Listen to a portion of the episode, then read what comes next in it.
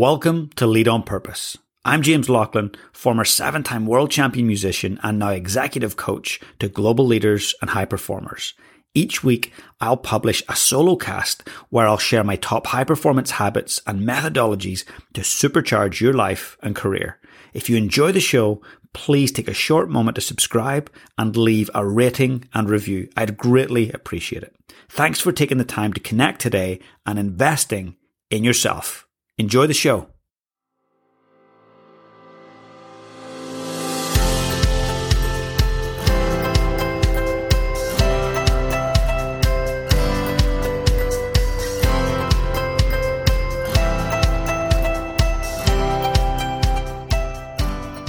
I want to share with you how to never regret another decision. Have you made decisions in your life that you regret?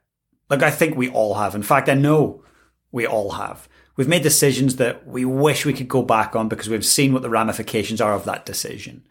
And I want you just for a moment to think, what is a decision? Well, if you look at the derivative of the word, D, side. So the last part of it is side, C-I-D-E. What other words do you know that end in C-I-D-E? Suicide, homicide, genocide, pesticide. These are all awful words that bring about certain feelings, right? Because CIDE means to kill. So when you decide, you are killing off all other options. That's what it means. And look, I think it's important that we take a moment to look at the words we use and ask ourselves, what do they actually mean? So I'm a big fan of trying to figure out those words that I use all the time. Where did they come from? What do they truly mean? When I started researching decisions and decide, it was a bit shocking when I started going, wow, every time I make a decision, I'm essentially killing off all other options, every single other option. So when you make a decision, that's what you're doing. You're saying no to so many other things. You're saying, hey, that opportunity to go and do X, Y, and Z is not happening because I picked option C. So I'm going to move forward on that. So your decisions will direct and dictate your destiny. Everything you decide will take you on a certain pathway. It'll take you one degree to the left or one degree to the right. Might not seem like a big decision, might not seem like a big shift, but that's how we start to shape and compound our growth or the opposite, our decay, right? When you look at high performing teams, you know, I've been fortunate to work with some incredible professional sports teams and individuals who are leading great companies. Look, the one thing about game changers, the one thing about people who are changing the world they know that their decisions are important and they know that they need to have a model to make great decisions. I'm going to share with you a really powerful tool to make decisions that you won't regret.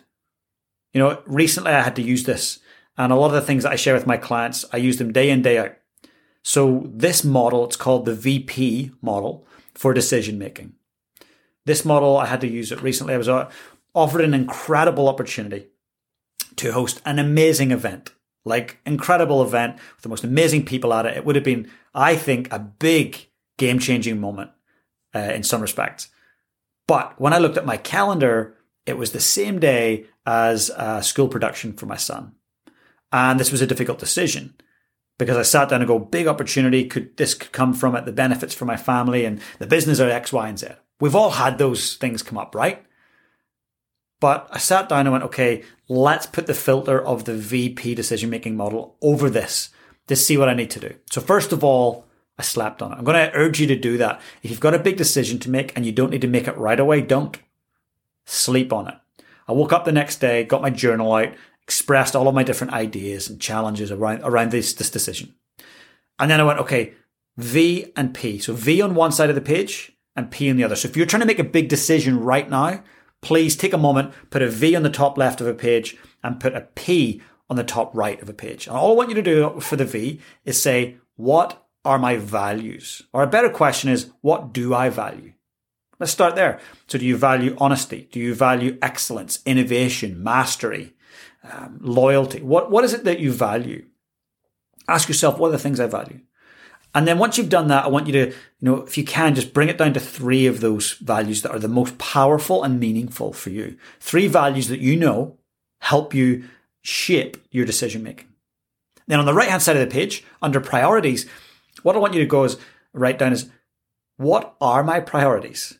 On a day to day and a week to week basis, what are my priorities? Is it your personal physical health? Is it your intimate relationship?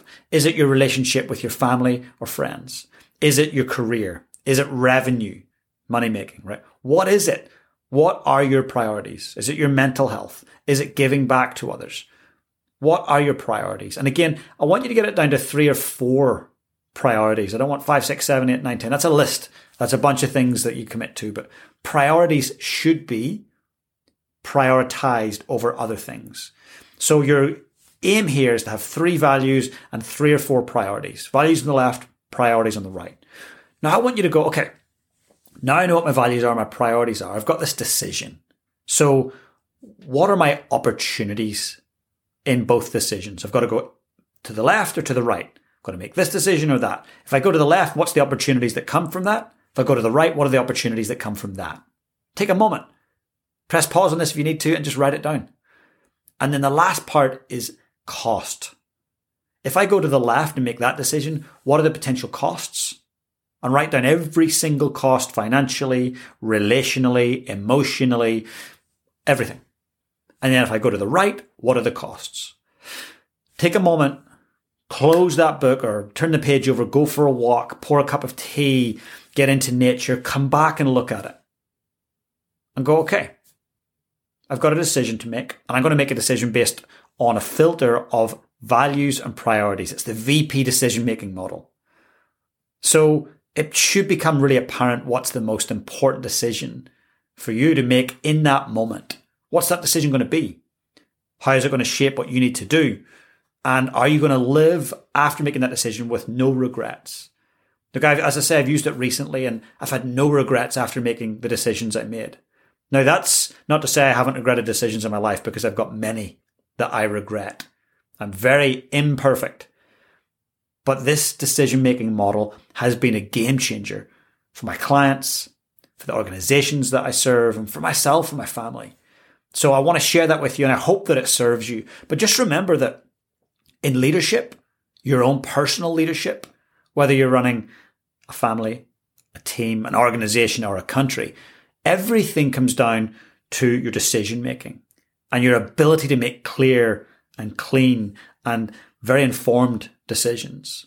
So I want to wish you the best with that. And everything rises and falls on leadership, economies, world wars, relationships, companies, everything rises and falls on leadership. I hope you enjoyed today's session. Look out for our next interview. I've got an amazing guest coming up. But for now, please get out there and lead your life on purpose. Thanks for tuning in today and investing in your own personal leadership.